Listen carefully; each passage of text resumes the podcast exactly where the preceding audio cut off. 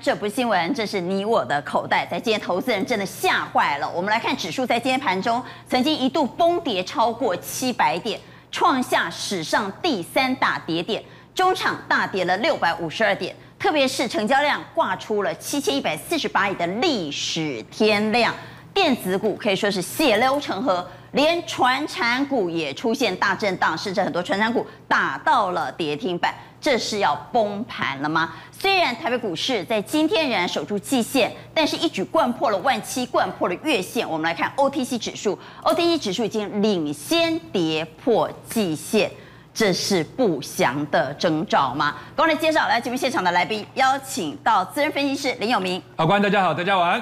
邀请到金融培训协会理事长林昌兴，阿关好，大家好。财经专家来先，宪哥，阿关好，大家好。万宝投总监蔡明章，大家好。邀请到财经所助理教授谢晨彦，法官好，大家好。邀请到资深分析师谢宗霖，娟姐好，大家好。邀请到资深分析师苏维元，娟姐好，大家好。好，赶快带你来关心台北股市，在今天科技股扯后腿，台积电 ADR 暴跌，费半也血崩，不只是台股，美国股市也跌得很惨，甚至有美国的金融老将说，美股恐怕会惨崩六十五到八十 percent。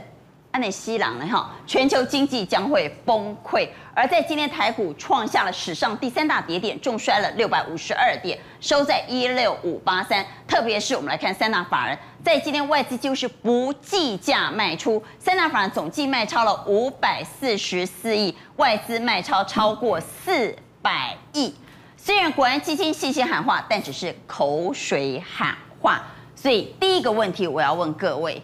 因为在今天，大家非常担心。我们来看在网络疯传的一张梗图，这张梗图说什么呢？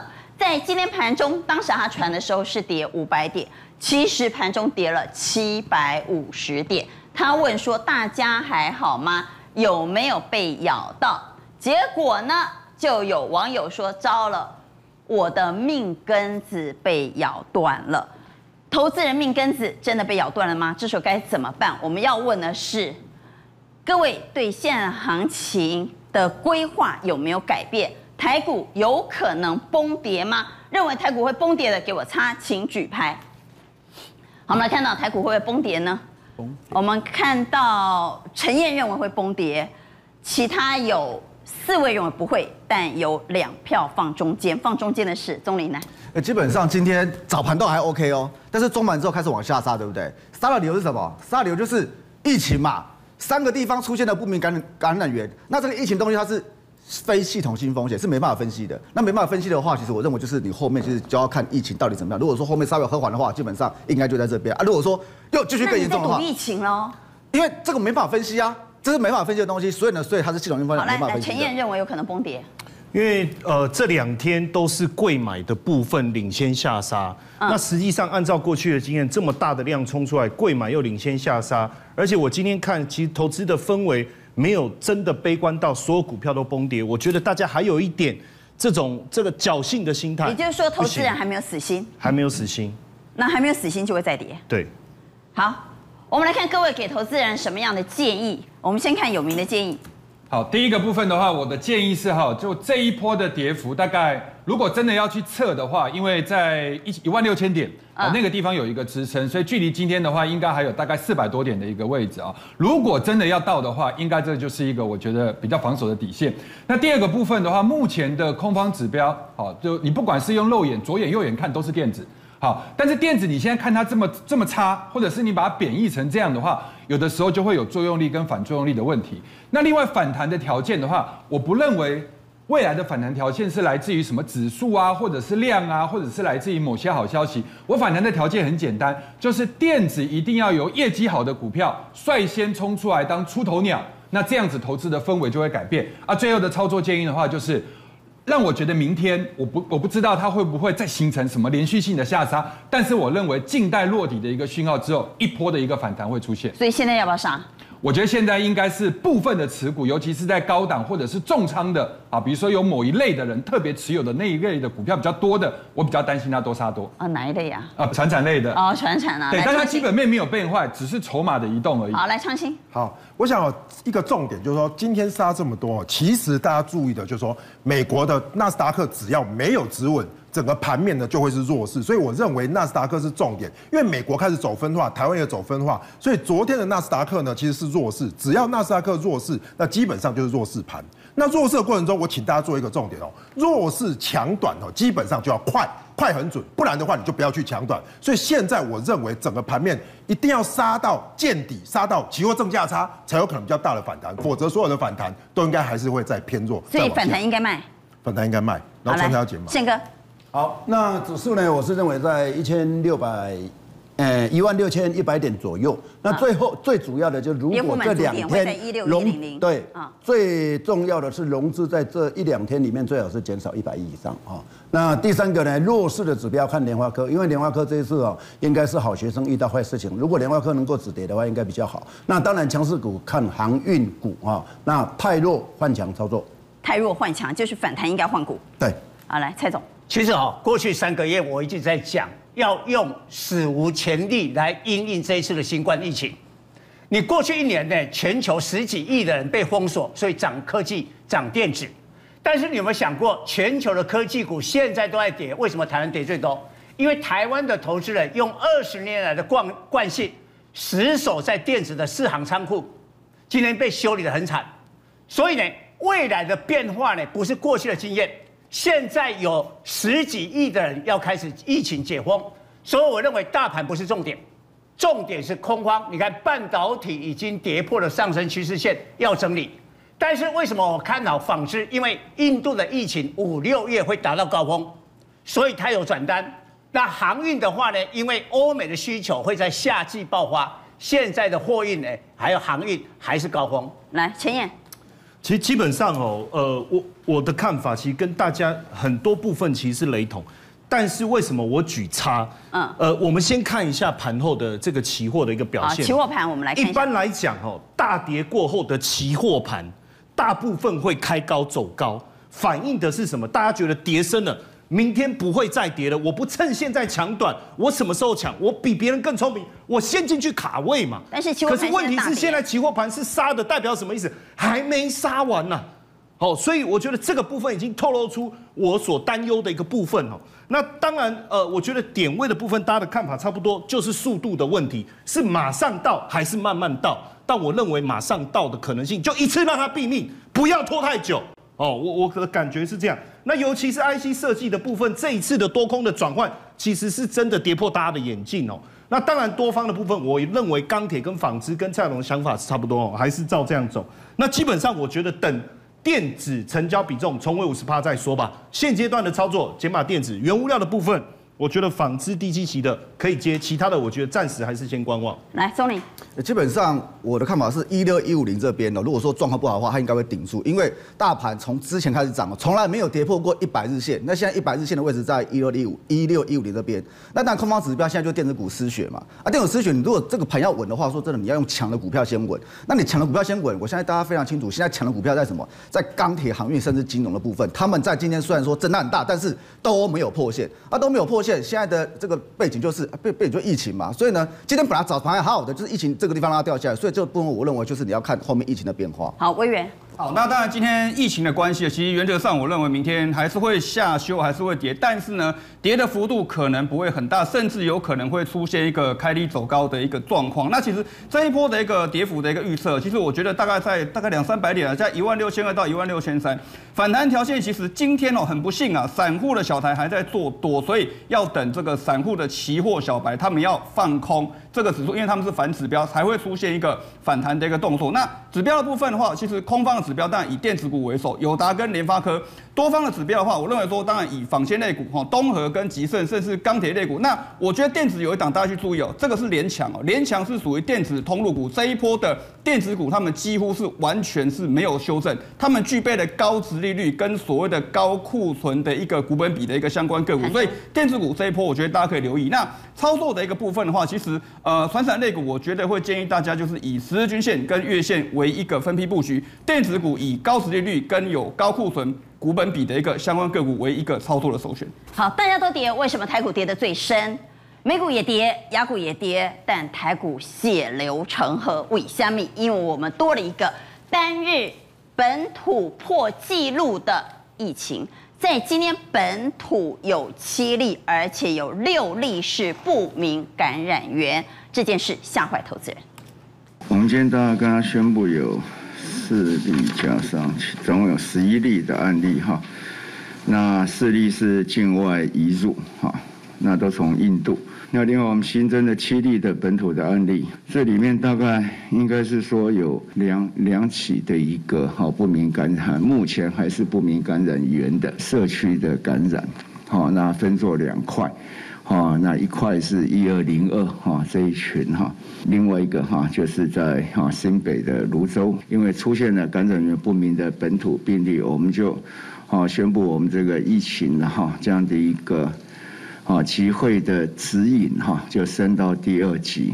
也因为时间久了，以及我们做出来的好成绩，大家有比较松懈。呼吁国人同胞，大家该收心了，该严谨的面对新起的疫情。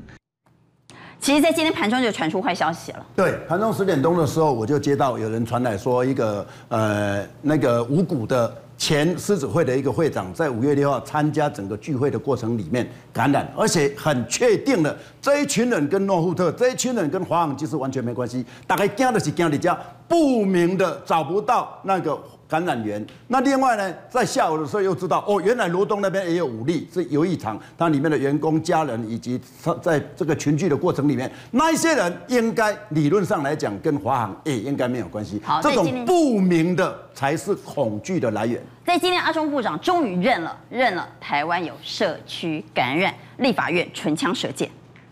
这一次啊，非常离谱的是公文旅行，如果有这种危机的事情。可以旅行两个半月吗？陈时中也许是工作弹性疲乏，既然弹性疲乏的话，该换人就换人了。陈时中，平常心讲啊，不要再嬉皮笑脸，说疫情走得比公文快，讲得更严肃一点，你根本就应该被枪毙啊，根本就应该被枪毙啊。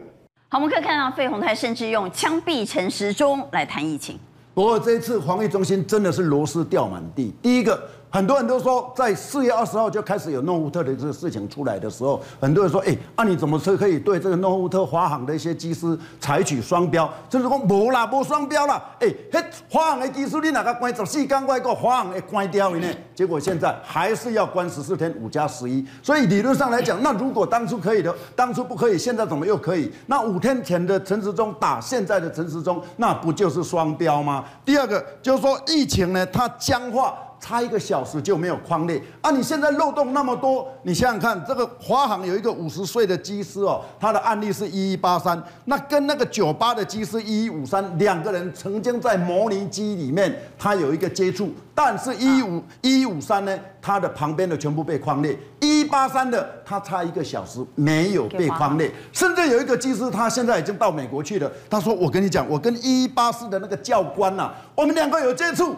但是他也没有给我框列，那你在这个非常时期，你竟然还出现这么多的漏洞，那到底这个漏洞你要亡羊补牢，要补到什么时候？第三个清零一点零的时候，清零一点零的时候呢，本来是三加十一嘛，就是说你华华航技师哈，这个三天检疫，十一十一天在家里这个自行这个呃检这个检查就可以了，自主管理，呃自主管理嘛。现在后来现在改成五加九。那这个一点零之后呢？现在二点零，所有的技术全部召回来。啊，你看那中间怎么会落差那么多？那这个落差让很多的技师又觉得说，你现在要五次的裁剪，两次呢是鼻炎。五次的是生喉，而且要每天每每一次三天五天，你要到那个机场去搓搓热。他说：哇，那你对我们来讲很不人道。那这个中间都代表了，其实上行下面之间有很大的认知的落差。另外，黄奕的 SOP 呢，已经完全的破功了。比如说，Note 的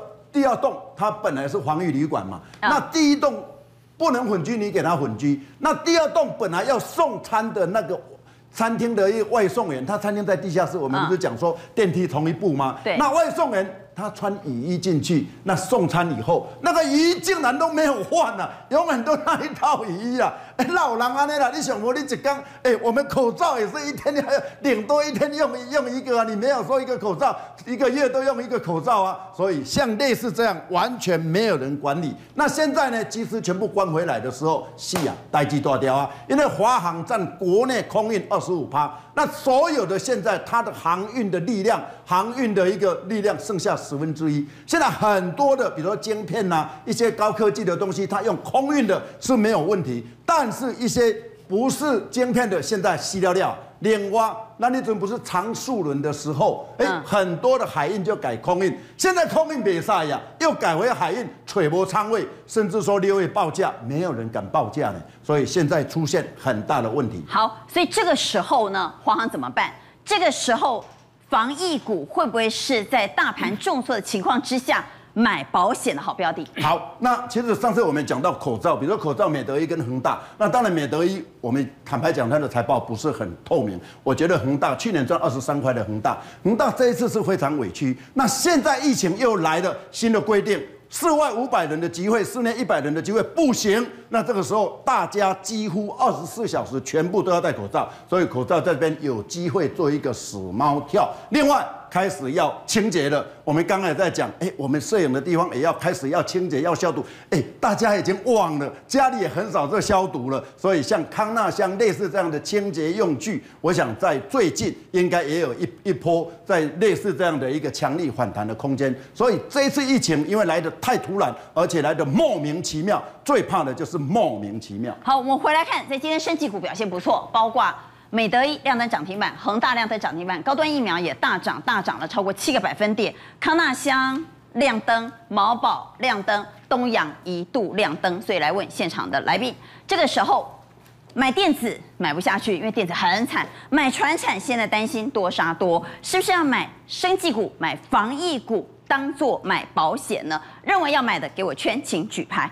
好，这时候要不要买一点防疫股做保险呢？我们看到有。一票，只有一票圈，其他都认为不要买。不过，我们也来看，在今天血洗台股最主要的来自于电子股。陈燕，对，其实这张图我很有哦，对不起，有感觉，因为就是就是你你知道吗？小白就是很天真活泼，很纯洁无瑕，看到狗狗来富很可爱，就去逗，然后你知道就被咬到 那个。而且是被咬到了命根子，对我们，我们叫鸡鸡嘛，所以会不会这一场游戏就被鸡鸡了？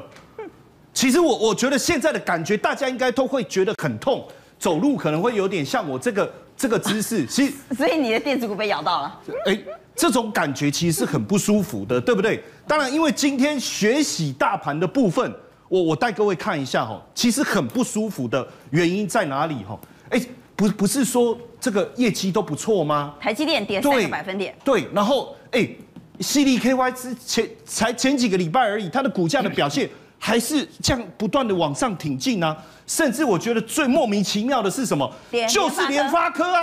哎，五一之前的报告，大家疯到把它买到涨停板，一放假回来，外资突然说，谁说的？灯一开，开枪，哎，翻脸不认人。你你知道那个心有多痛？追在涨停板的人，这里面这这时候姿势要怎么调整？联电在今天也大跌，特别是红海。红海之前说印度疫情没有影响到他们在印度厂的运作，没错，在今天承认了有预半呢，超过一半的印度生产线要停摆。好，然后联咏啦、中钢啦，你看这些都是中钢还一度打到跌停板，很可很可怕的。那你说这个散户买的多不多？当然，我觉得今天台股有一种氛围叫树倒猢狲散。什么叫树倒猢狲散？你会发现今天的大型股，本来我们的护国神山，第一座山、第二座山、第三座山，通通倒。那都倒的情况下，请问半导体怎么办？看起来生人勿近啊，通通跌停啊，谁敢追？好，包括光电，整个哎绿光照底，几乎没有翻身的可能性。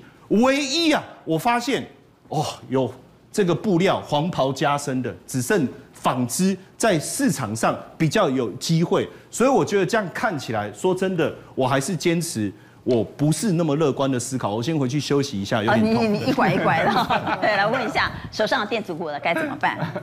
不管明天谈不谈都要卖吗？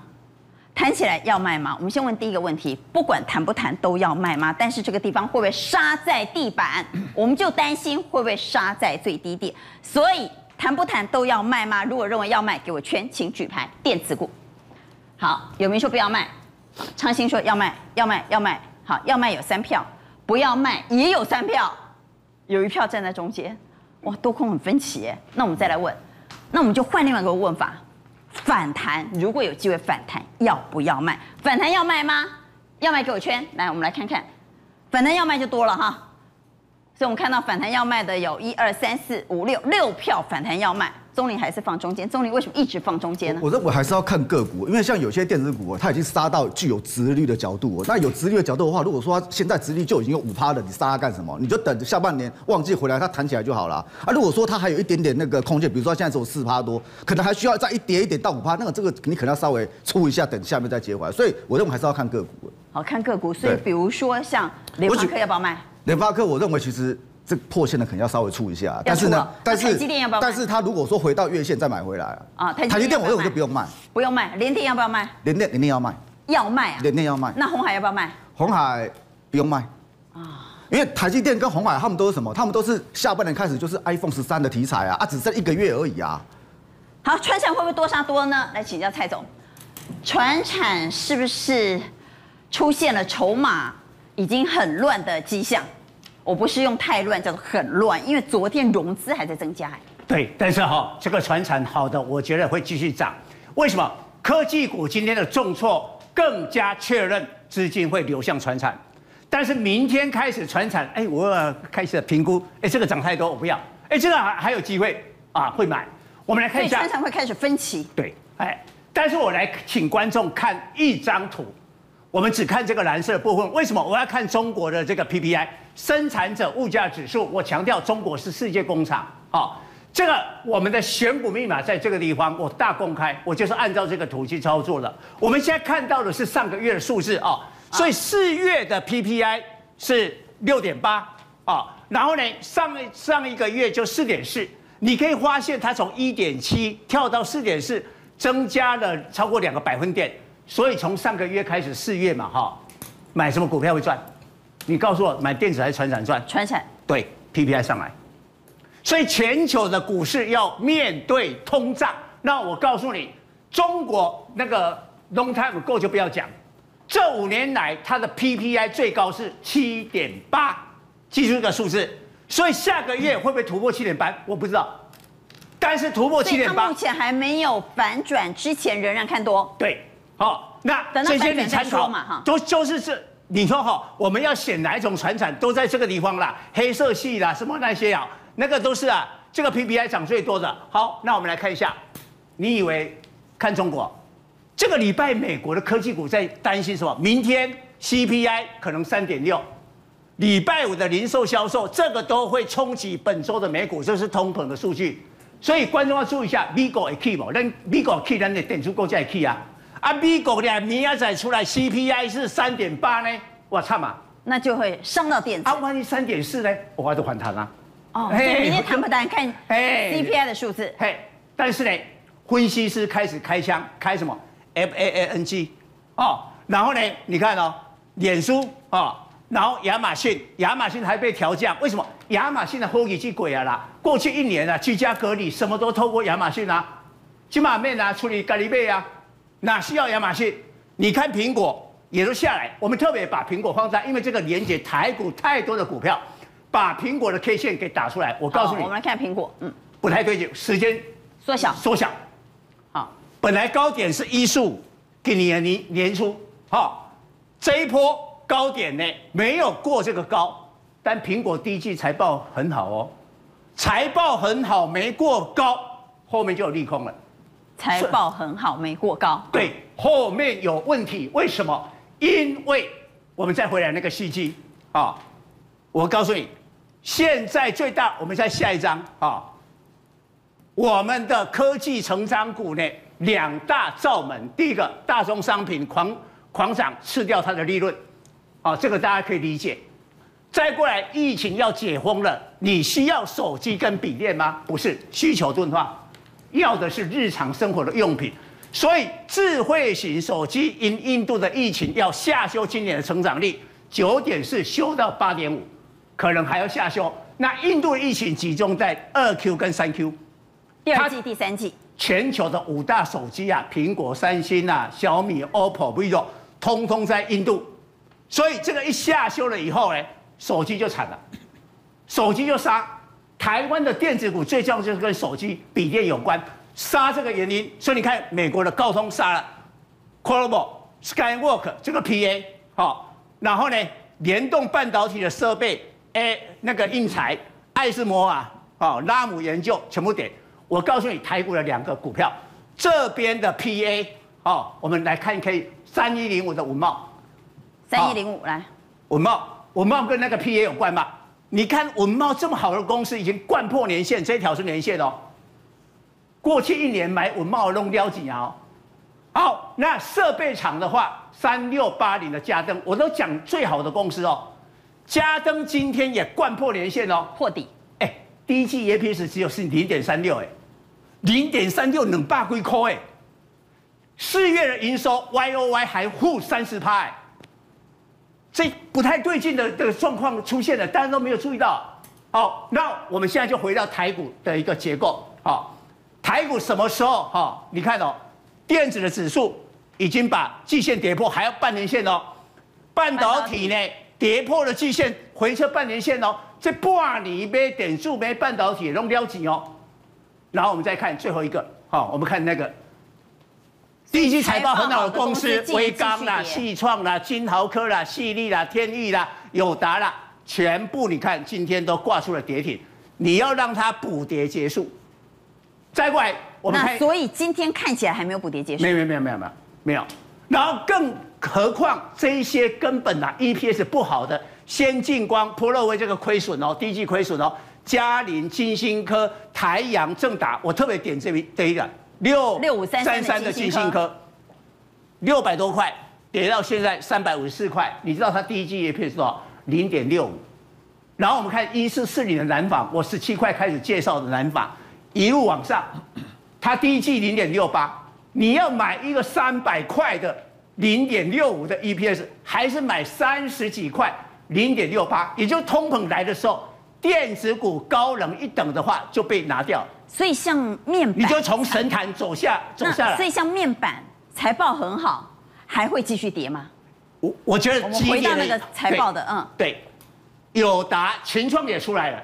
群创也第一季也赚了超过一块。对，那这些是财报很好的，还会跌吗？因为它最近这个波段涨太多，但是假如明天继续杀的话，友达、群创的跌停板就有人敢接。你至少接这个，会比那个 EPS 很高的，哎，EPS 很少但股价很高的安全多。好，电子股财报好的电子股，真的有可能明天再跌一根，就要来到短线满足点吗？请举牌。财报好的哦，比如说像面板哈，比如说像联发科这样的公司，是不是再跌一根，基本差不多？我们来看，现场有一二三四五六六票都认为再跌一根已经差不多了，但是明天会反弹吗？魏远，明天会反弹吗？好，我跟大家来报告一下，其实我们来看一下这个大盘的上升轨道。娟姐，你还记不记得上个礼拜我跟大家报告说，你要等待下一次的。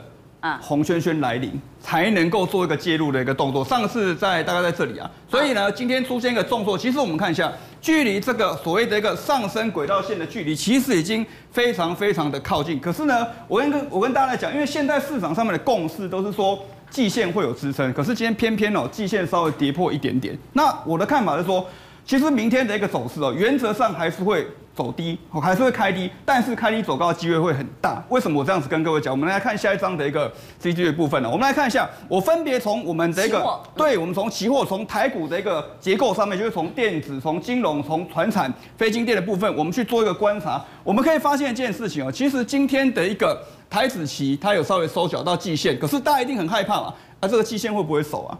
我跟各位来讲，我们要从另外三个做一个架构来架构来做一个分析啊。今天的电子期已经跌到了半年线，所以原则上，娟姐，我认为其实电子股电子期明天会出现一个所谓的顽强的抵抗。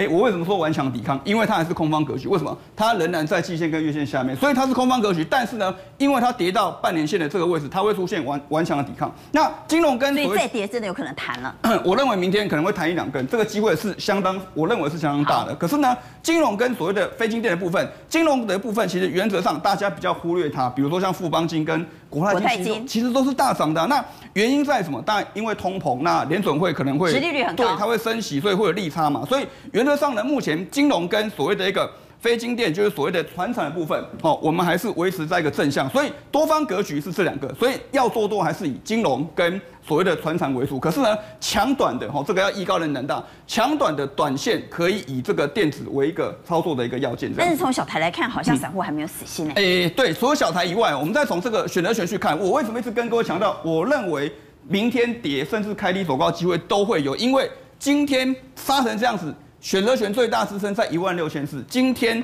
收盘大概在一万六千五到一万六千六，所以看到顺其八掉嘛，你啊，所以明天再跌，其实短线上面很有可能会是一个支撑。我们再从小台上面去看哦，好，小台部分，那今天哦，说真的，这个小台小台的散户，我之前跟大家报告过，它是一个反指标，也就是说呢，它如果做多，短线上面会跌。那我们看一个很神奇、很玄的一个地方，昨天的一个小台子，昨天散户小台是做多，结果今天跌了多少？跌了，期货跌了七百多点。那今天呢？那我跟各位讲，其实散户的一个所谓的期货小白，他们很喜欢做逆势单，也就是说越跌他们越买。可是这个买的幅度没有我们想象中预期的那么样的一个高，所以短线的一个转折部分，只要呢他们能够认输，甚至翻空，像这边一样。他如果出现一个翻空的一个部分的话，还要看他今天做多单还是空单。对，他今天做多啊，排水，他今天做多。哦，那怎么办？对，那那变成说他做多的部分，所以明天还是会开低嘛。可是开低，我刚刚讲的那些架构、电子、金融跟船产没有太大问题之下，可能开低走高的机会就会存在。好，我想在船产，不管是在船上还是钢铁人，这个时候很担心会不会多杀多，因为在今天钢铁竟然看到了中钢一度打到跌停板。哦，对，当然因为疫情的关系比较恐慌哈，但是其实很多的船产今天都没有收最低，所以如果你问我说明天会不会多杀多，我认为不会，好，但是要不要警戒？我认为要。好，那为什么我认为要这样呢？第一个，如果各位有去过云南的话，就听到一个顺口溜叫云南十八怪哈，其中有两怪，一个叫娃娃全由男人带，一个的话叫这边下雨那边晒。好，那现在的大环境是怎么样呢？台股岂止十八怪，早就已经怪怪到一个很离谱。大盘全由传产带啊，电子弃富没有爱。那现在我要回过头来去讲，这个当然是在反映一个全世界的一个通膨大周期的一个预期的概念哈。但是我如果在一个预期的初期，这是 OK 的。你想想看，前一阵子在追逐 IC 设计的时候，是我们对高成长，所以给予它高本一比。那现在是因为我们对通膨的高预期，所以原则上我们会对很多的东西的原物料的报价，我们去高追寻。但是凡事总有一个尽头。我要提醒大家，台股最近创了三大纪录。哪三大纪录呢？第一个，航运的市值比是二点六，五月四号早盘成交比重是三十一趴，这创历史纪录。如果我们是丹麦，我们国家的台积电就是相当于丹麦的马士基。那我觉得台湾的主体叫航运，那这个比重 OK，但是现在不是。第二个部分，半导体是台湾的脊梁骨。五月十号的成交比重是二十点七，二十点七是什么概念呢？已经输航运。所以现在我们的经济主体如果不是半导体，那我们台湾的电子股全跌，我我都认同。但是如果是的话，这个比重有点到极致。第三个部分，电子的市值比是六十二点五，但是今天早盘的成交比重是三十六趴，这个是创金融海啸以来的记录。所以我的结论是什么？还没有到反转，但是要谨慎。也就是说，天长地久有时尽，过犹不及非常态。然后如何不被割韭菜？那我就提醒大家几个看盘的要点。第一个部分的话，各位去看。高档一定是看谁先脱队，低档一定是看谁先领军。那高档的脱队的指标，这个叫非电指数，第一次、第二次，所以今天是第三次，又没有收最低，所以我认为它还没有明显的多杀多接迹象。但是今天有人因为疫情出了，这是事实。好，但是要警戒。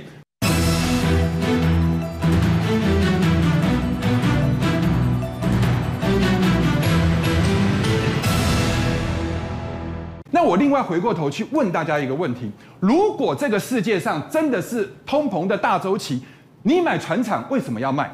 因为今天的低高点就是明天的低点。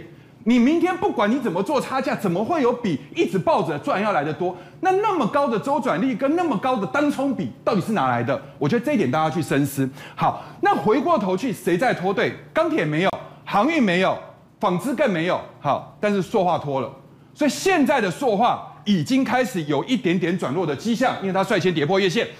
那其中比较弱的应该是华夏，因为它是比月线更低的季线，它破了。然后再来比较好一点的市场的指标，你都不要去看任何的股票，你只要去锁定一三零四的台剧，看它有没有转弱。这是第一个，看谁在拖队。第二个部分的话，看谁先到极致。什么意思呢？我记得之前有跟各位讲，二零一八年的国巨，它的股价是一三一零，那一年用前一季的季那个净值啊来试算的话，它股净比是十一点六倍，你就记得十一点六倍就是这次船展的紧绷。好，那回过头去，我们把所有的原物料的净值、股价净值比做了一个排序。现在谁最接近十一点六倍？是阳明。阳明在昨天是八点九三，今天是九点六。好，今天盘中是九点六。第二个，谁的净值比上一次超出最多？所以是第一桶。我会建议大家，什么股票你都不要看，你就看这两档有没有转弱。因为钢铁股一定有人涨，一定有人跌，对不对？你今天一定会有股涨，航运股一定今天，比如说货柜弱了，然后散装就强，你都不要管，你只要去管这两个领头羊有没有出事。如果他们没出事，就没事，其他都没关系，其他都没关系。好，那第三个部分的话，要提醒大家去看一个什么东西，每天要去看即时报价，这个时候要开始追追航运的报价。第一个要去追 SCFI，这个是什么呢？就是上海出口集装柜，好，这个集集装箱。运价指数，它呢每个礼拜五的三点钟更新，你每个礼拜去盯它一次。第二个即时的，就是 MSCI 的海运指数，你一定要去看即时的报价有没有在动。第三个部分就 FBX，有注册的就是每天可以看得到，没注册就每周。你现在在做航运，不管你把 EPS 讲再高，你就是把报价盯了，报价反转什么都不用想。最后一个就是我们在讲到融资多杀多，各位再去计算船产股的融资，绝对不能用张数。因为现在有人很便宜，有人很贵，你一定要把它去换算成融资的金额增加出来之后，然后隔一天再把前一天的这个表单拿来对。今天画叉的都是表现不好，今天画圈的都是表现好。当有一天出现了全部叉的时候，那一天你就要警戒。好，怎么样画叉？怎么样画圈呢？呃，比如说我们来看阳明，哦、好，你如果在平盘以上、平盘附近的那个一定都是圈。但是如果你有碰到跌停板的，你可能就要先给它一个叉。叉和圈是股价的涨跌，是股价的涨跌，你就是用融资来去看隔天股价稳不稳定。好，我来问，到底全产股这时候还能不能抱着？很多人快要抱不牢了，所以我们先来问钢铁，钢铁要继续抱着吗？认为要继续抱着给圈，请举牌。钢铁要继续抱着吗？来，我们来看，总共有三票圈，四票圈，两票在中间，四票圈，两票在中间。好，我们来问，航运要抱着吗？航运认为要抱着的给圈。请举牌。好，目前我们画面上可以看到有四票圈，一票在中间，一票是给差，陈燕是给差的。好，当然谈传产、谈航运，一定要谈谈原物料行情。所以昌兴，原物料行情到底怎么看呢？现在高盛、美银都说铜价还会再上上飙高，问题是中国出手了。伦敦期货的铜价现在有人说要上看一万一。所以怎么看原物料行情？好，我想哈，其实原物料行情是这样哦，原物料它其实是一个所谓的。一口气到底的行情哦，那原物料看两个重点，一是什么？汇率的关系，第二个就是供给跟需求。那汇率的关系就很简单嘛，因为原物料大部分都是美元报价，以人民币报价比较少，所以呢，其实我们看到美元的一个强弱是会影响很多。那上个礼拜我们看到非农就业数据，为什么要提到这个？因为大家说哇，非农很惨呢，那怎么办？非农本来预期一百万人，就开出来二十六万人，哇，好像完蛋了。不是，其实你要看到是什么东西涨不上来，是美元。所以，既然我对升息的预期，哎，往后了，其实叶伦他已经什么？叶伦跟这个鲍威尔哈，去喘了一口气。所以看到这样的一个状况下，美元就什么？开始弱势。所以大家看到哈，美元在这里就怎么样？大幅回档。所以美元哦，其实这一波很强势回档，那造成怎么样？造成原物料的价格怎么样？持续的攀升。所以我们看到这样的一个结果哦，就知道了，现在的原物料其实就是什么？就是整个全球的重心。那台湾其实，在整个原物料行情里面呢，我们占比较少。为什么？因为我们没有原物料的商品期货，嗯，而且我们跟原物料相关的企业说真的也比较少，所以我们就把全球拿出来看哦，给大家看一下 CRB 指数哦，CRB 指数哦，简单科普一下，就是其实在贵金属方面只有占百分之二十啦，所以以这样的一个角度来讲哦，CRB 指数呢这一波没有大涨，只涨到相对的高点，为什么？因为原油还没创新高，所以现在整个通膨是轮来轮去，你轮我，我轮你，你他轮他，所以现在是轮到什么？轮到金属在涨。因此，我们现在要观察的重点就是说，我们刚才一直提到说，原物料是不是适合再继续追、继续做？我认为整个原物料它就是周期性，只要这个周期没结束，就可以再继续做。现在还是大多头，还是大多头。那我们举几个例子哦，让大家来看一下哈。这就是高盛的报告哈。我简单，这是英文哦，我简单把它翻成中文讲一下，就是说，左边这个叫做铜，右边叫做铝。铜、铝其实有几个重点，就是中国的碳中和，就是它不让你生产这些高污染行业啦。那高污染行业你生产的越来越少的状况下，大家看到哈，电动车还有一堆的需求是什么？铜跟铝都需求很大。那这个我们看到美国拜登的基础建设也要很大的一个需求嘛，所以各位可以看到这里就是什么样？它的需求什么维持，但是什么？它的供给是减少了，这是一个铜的部分。那铝的部分结构性呢，也有这些改变哦，是吗？美国怎么样？开始做基建，所以囤货。再来怎么样？汽车的生产也缺料，再来怎么样？中国的部分，所以看到哈这样的话，其实它的缺口会越来越大。所以铜跟铝哈，以高盛来讲，高盛认为铜是继续好，铝也不错，所以两个是为贵金属，哎，应该说有色工业金属里面，他们看的最好的部分。好，我们再往下来看。好，那么在工业金属持续创高不变的情况之下。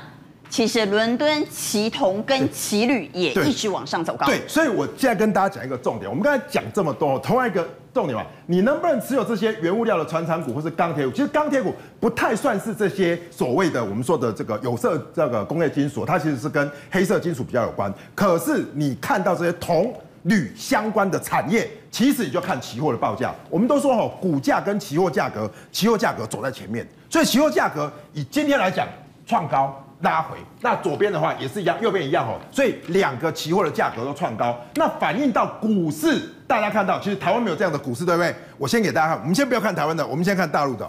大陆有两个，一个是紫金矿业，一个是云铝，铝当然是做铝的嘛。今天是怎么样？下杀收脚又收红。其实大陆股市今天相对比较强哦，所以大家看到这样的一个过程，再对比到美国，美国的铝业，各位有没有看到？它是高开低走，开高走低，所以整个现在的这个态势哦，就等于怎么样？所有的原物料上升趋势都没有破坏的状况下，那台湾很抱歉哦，铜就只有两个，一个上面叫零零六七六三，U，这是 ETF，它是对应我们刚才讲的铜的期货对应的 ETF，所以它是你去买它的股票。经纪人帮你去买期货，还是多头市？下面是第一桶，第一桶就是有盘中再创新高，盘中创新高。那当然哦，它有这个收上影线剧烈震荡。我认为各位只要铜跟铝的价格没有变化，这个我们说工业金属没有变化的话，这些都还可以做一个续抱的动作。一定要来集结传产股，特别是传产现在出现了大震荡，小白不退呀、啊。哎，娟姐。融资还在增加，今天哪一档股票不震荡？今天基本上就是震荡很厉害。但震荡很厉害，我们还是要分出到底谁是多头，谁是空头。好，来融资暴增，嗯，爆量的传产会不会多杀多？我认为不太会。不会你，你还是要看每个股票的位置跟逻辑。比如像这个中石化，它已经跌破月线了呢。跌破月线，现在整个塑化股基本上都很弱，所以呢，所以加上中石化，基本上我认为就整个族群它没有一个族群性。那如果说没有族群性，你先不要理它的话，像刚刚我们是不是看了中钢？那我们不要理它的，不要讲，我们要理它的，好不好？要理它的，要理它的，来，要理它的中钢啊，大成钢啊，还有长荣啊，一度打到跌停，要不要紧？哎，我认为这个是后面的恐慌气氛杀出来的。问题是杀出来之后，它有拉起来，而且呢，如果说你去看投信的话，投信还是一样在大买超。哎，而且如果说大买中钢啊，我认为还是可以买中钢。投信已经买买到今天就一直买，一直买，一直买。法人如果说还不离不弃的话，那只是。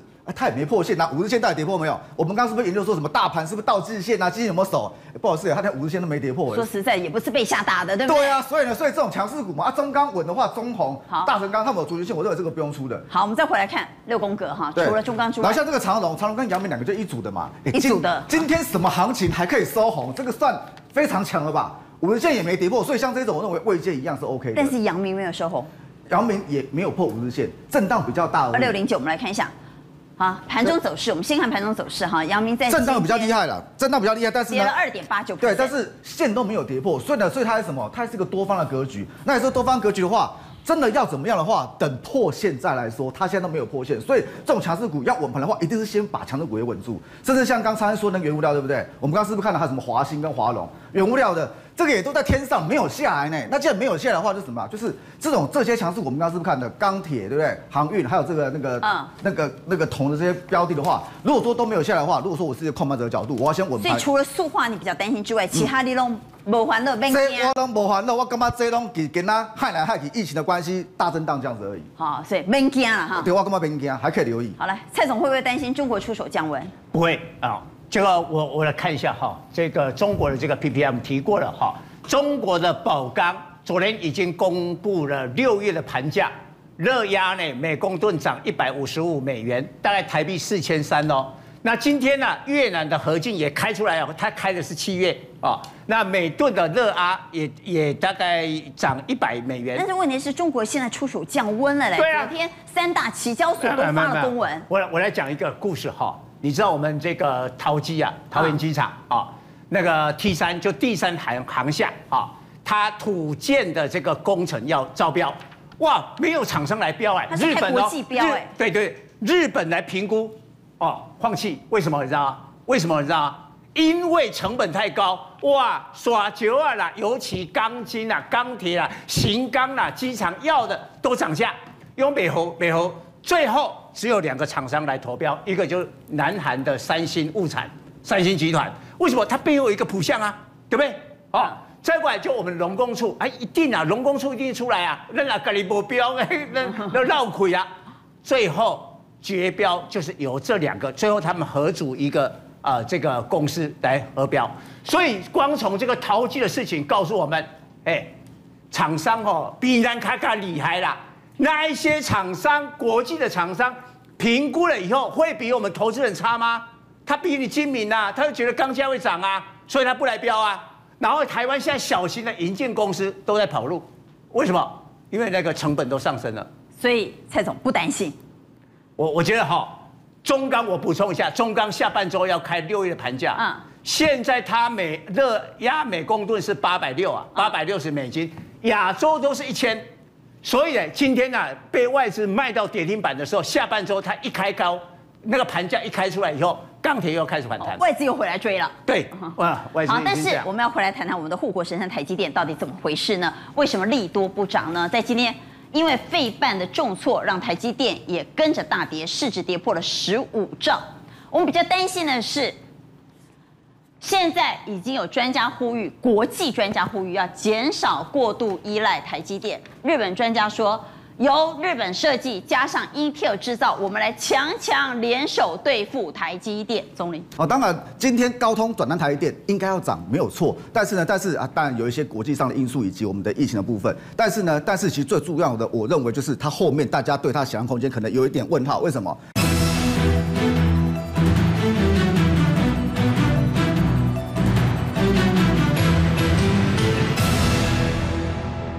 像刚像现在。晶片缺嘛，所以呢，美日他们现在干嘛？要搞一个晶片战略同盟。也就是说，我日本日本有一个超级电脑叫什么？叫富岳。我用这个超级电脑的架构，我去设计晶片，然后呢，然后给 Intel 制造，等于说我就不再那么依赖台积电。其实富岳听起来我。确实令人蛮担心的。对，也是因为富岳是日本很厉害的超级电脑，它不是只有日本厉害哦。加上 Intel 的制造，那是强强联手哎。它不止只有日本厉害，它是全世界很厉害。它去年六月比赛的时候，它是全世界跑得最快 AI 啊，或者情境分析什么，它是跑得最好最快的那个超级电脑。也就是因为这个样子，所以呢，所以大家会对它有担心，甚至说像你说现在疫情很严重，对不对？他们那个富岳电脑，它它也可以去演。就是去演示说到底要怎么样防疫才会做最好，所以呢，所以这是一个比较担心的部分。那比较担心的部分呢，当然回到我们的股票，台积电，回到回到股票，台积电怎么办嘛？对不对？台积电其实在今天当然说表现比较不好，但是我说真的，我认为我个人认为啦，因为苹果六月份这个部分它就开始加温了，七八九十都是旺季，那这个单下给谁？其实就下给台积电嘛。那我们回到刚说的，你意思说抱着台积电至少要撑到六月？台积电长线长线哦，六百以下我认为是安全的。我还是要台积电概念股呢，安不安全？先买台积电，你不要先管台积电概念股。台积电如果没有起来的话，概念股基本上是不会动的。你台积电要先上来，概念股基本上才会动。所以呢，所以这个地方我认为就是，如果说你有台积电的话，我就我认为你就长线的看待，长线六百以下我认为安全的。然后呢，六月份开始加温七八九十，四个月基本上接苹果单，基本上这地方会还不错。